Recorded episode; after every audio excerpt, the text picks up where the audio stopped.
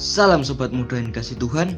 Perkenalkan, saya Benaya. Pada kesempatan kali ini, akan menjadi host pada podcast Aku Mau Mengasihi Tuhan.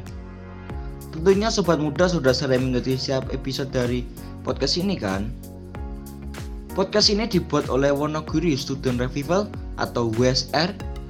Ini mengajak sobat muda untuk belajar mengasihi Tuhan. Podcast ini akan rilis setiap hari Jumat jam 3 sore. Jadi, setialah mengikuti setiap episodenya ya. Sampai ada yang kelewatkan. Sobat-sobat muda bisa belajar dengan lengkap dan mengalaminya dalam hidup sobat muda semua. Oke sobat muda semua, sekarang kita akan ngobrol-ngobrol lewat segmen BTW, bincang-bincang teman weekend. Pada BTW kali ini, saya tidak sendirian. Saya akan bincang-bincang dengan tamu spesial untuk bisa belajar bersama. Saya pakai tamu spesial kali ini. Jangan ke mana-mana. Stay tune terus di sini ya. Podcast BTW kali ini merupakan rangkaian dari episode dari topik karakter murid Kristus dengan tema menanggung penderitaan. Kita sudah bersama dengan star kali ini yaitu Mas Herman. Yuk kita sapa dulu. Halo Mas Herman, apa kabar? Sehat-sehat saja kan Mas? Halo Binaya, puji Tuhan kabar saya baik dan sehat. Senang ya bisa bertemu dalam podcast kali ini bersama Binaya dan sobat muda semua. Binaya sendiri, apa kabar? Bersyukur kabar saya juga baik dan sehat, Mas. Kiranya sobat muda juga dalam keadaan yang baik dan sehat ya. Oke, Mas Herman. Tema pembicaraan kali ini adalah tentang menanggung penderitaan. Nah, karakter seperti apa ya, Mas, yang akan kita pelajari ini? Oke Benaya, kalau mendengar judulnya saja, pasti karakter yang kita sedang pelajari dalam podcast kali ini berkaitan erat dengan berbagai macam penderitaan, pengalaman buruk, kesukaran, keterbatasan, rintangan, sakit, kerugian, bahkan kematian, dan masih banyak yang lainnya. Saya yakin sobat muda semua pernah atau bahkan sedang mengalami pengalaman buruk ini dalam hidup kita. Pertanyaannya, mengapa kita perlu belajar menanggung penderitaan? Karena semua orang percaya, tidak terkecuali, pasti akan berhadapan dengan penderitaan ini. Tidak peduli berapa usianya, seperti apa kedudukannya, di mana pun dia berada tidak ada yang kebal terhadap penderitaan ini. Saya berikan buktinya deh. Coba kalau kita ingat saat kita masih kecil, misalnya saat kita masih TK, masih taman kanak-kanak. Saat kita melihat orang yang lebih dewasa, anggaplah seorang kakak yang sudah sekolah SMA misalnya, kita merasa ingin menjadi seperti kakak itu. Karena apa?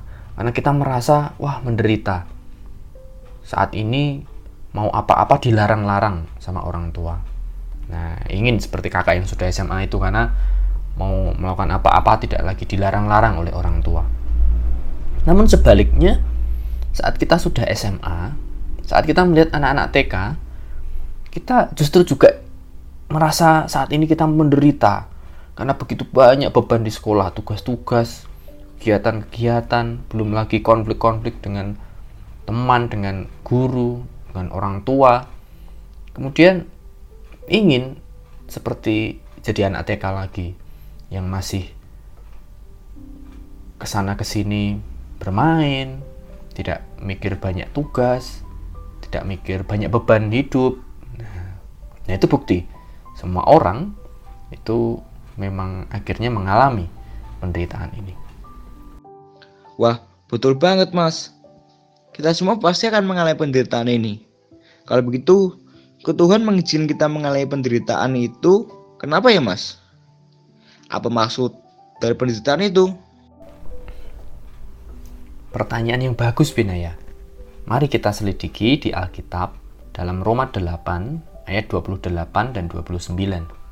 Roma 8 ayat 28-29.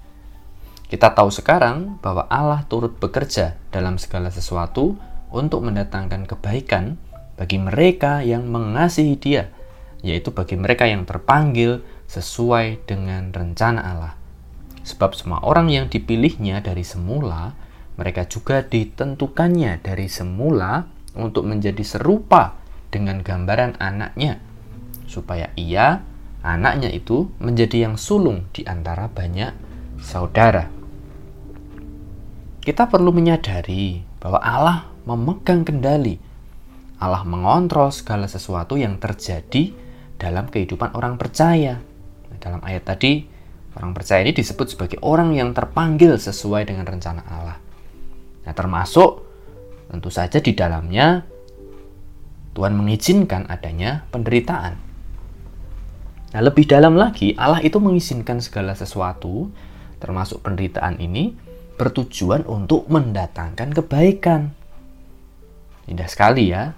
Bagaimana caranya? Nah, kan kita juga bertanya, kebaikan seperti apa yang Tuhan maksudkan?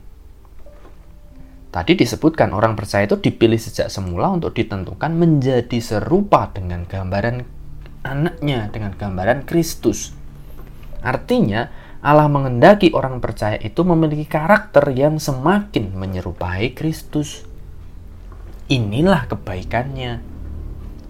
Kita bisa memperoleh pertumbuhan karakter semakin menyerupai Kristus dengan dilatih lewat berbagai keadaan dan salah satunya penderitaan. Nah, ada satu penulis John Newton menuliskan kutipan seperti ini. Segala sesuatu yang diberikan Allah berguna bagi kita. Ia tidak pernah memberi sesuatu yang tidak berguna. Jadi sobat muda, penderitaan itu berguna untuk menumbuhkan karakter kita semakin serupa dengan Kristus. Nah, kita lihat lagi di dalam Ulangan pasal 8 ayat 2 dan 3. Ulangan 8 ayat 2 dan 3 di sini kita melihat bagaimana Allah mengizinkan bangsa Israel menderita. Saya bacakan. Ingatlah kepada seluruh perjalanan yang kau lakukan atas kehendak Tuhan Allahmu di padang gurun selama 40 tahun ini dengan maksud merendahkan hatimu dan mencobai engkau untuk mengetahui apakah yang ada dalam hatimu, yakni apakah engkau berpegang pada perintahnya atau tidak. Jadi ia merendahkan hatimu, membiarkan engkau lapar dan memberi engkau makan mana yang tidak kau kenal dan yang juga tidak dikenal oleh nenek moyangmu untuk membuat engkau mengerti bahwa manusia hidup bukan dari roti saja, tetapi manusia hidup dari segala yang diucapkan Tuhan. Jadi sobat muda, penderitaan itu berguna untuk merendahkan hati umat Allah untuk menguji hati mereka apakah tertuju kepada perintah Allah atau tidak. Saya bacakan lagi juga dari 1 Petrus 1 ayat 6 dan 7. 1 Petrus 1 ayat 6 dan 7, Bergembiralah akan hal itu, sekalipun sekarang ini kamu seketika harus berduka cita oleh berbagai-bagai pencobaan, maksud semuanya itu ialah untuk membuktikan kemurnian imanmu yang jauh lebih tinggi nilainya daripada emas yang fana yang diuji kemurniannya dengan api. Sehingga kamu memperoleh puji-pujian dan kemuliaan dan kehormatan pada hari Yesus Kristus menyatakan dirinya. Penderitaan adalah bagian dari cara Allah menguji kemurnian iman orang percaya. Jadi setelah seseorang mengalami pembenaran saat menerima Kristus, seorang percaya akan terus mengalami pengudusan terus-menerus sampai Kristus datang yang kedua kali dan nantinya mengalami pemuliaan. Oke, Mas. Luar biasa ternyata begitu banyak berkat yang kita alami di balik setiap penderitaan yang kita alami ya. Lalu bagaimana ya semestinya tanggapan kita menghadapi penderitaan ini? Dan seberapa penting tanggapan kita ini? Baik, mari kita lihat dari ayat-ayat berikut ini. Yang pertama, Yakobus 1 ayat 2 sampai 4. Yakobus 1 ayat 2 sampai 4. Saudara-saudaraku, anggaplah sebagai suatu kebahagiaan apabila kamu jatuh ke dalam berbagai-bagai pencobaan. Sebab kamu tahu bahwa ujian terhadap imanmu itu menghasilkan ketekunan. Dan biarlah ketekunan itu memperoleh buah yang matang, supaya kamu menjadi sempurna dan utuh dan tak kekurangan suatu apa pun. Kemudian dari 1 Tesalonika 5 ayat 18. 1 Tesalonika 5 ayat 18. Mengucap syukurlah dalam segala hal, sebab itulah yang dikehendaki Allah di dalam Kristus Yesus bagi kamu. Sobat muda, penderitaan itu mendewasakan.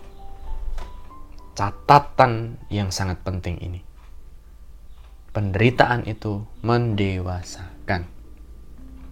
Inilah alasan untuk kita perlu menanggapinya dengan bersuka cita. Dan sukacita itu akan nampak lewat mengucap syukur dalam segala hal.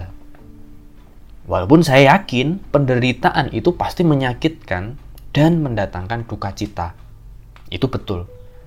Tetapi beberapa bagian firman Tuhan di atas menunjukkan sudut pandang ilahi yang menolong kita untuk tidak berlarut-larut dalam duka cita karena penderitaan tersebut.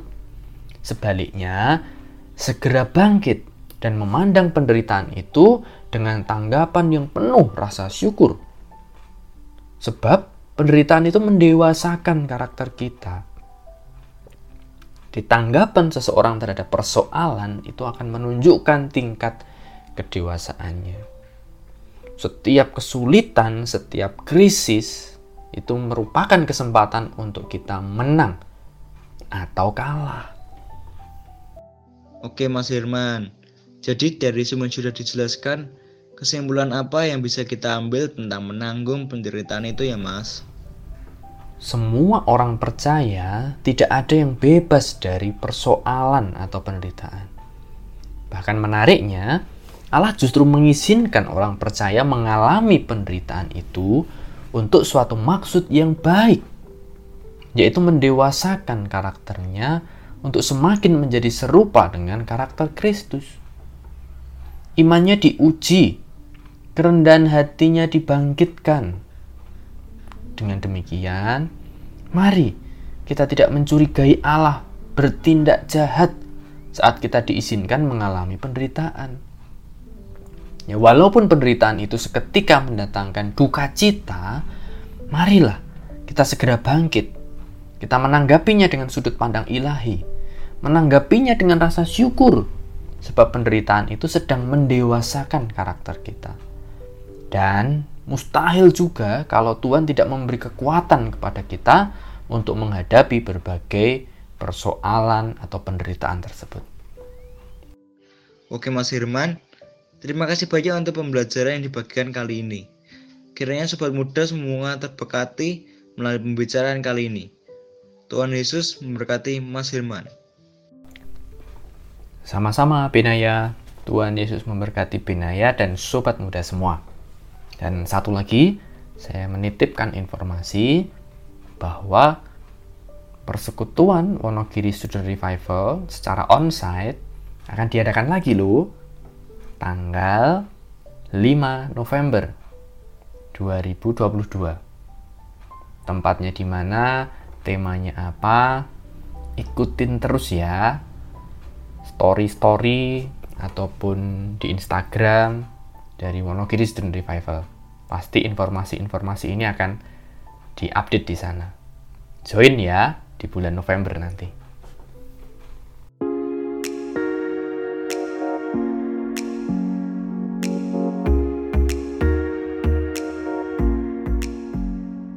Sobat muda yang kasih Tuhan, senang sekali ya hari ini kita bisa belajar bersama lewat bincang-bincang teman weekend. Sobat muda jangan sampai terlewatkan untuk mendengarkan bincang-bincang teman weekend minggu depan ya. Minggu depan kita akan belajar lanjutan mengenai topik karakter murid Kristus ini. Tentunya bincang-bincang minggu depan tidak kalah seru untuk kita pelajari dan kita alami bersama ya. Kalau sobat muda ingin berdiskusi, bertanya, memberi masukan, boleh deh sobat muda sampaikan lewat Instagram BSR di Student Revival. Oke, sekian podcast kali ini. Gabung lagi minggu depan ya. Tuhan Yesus memberkati.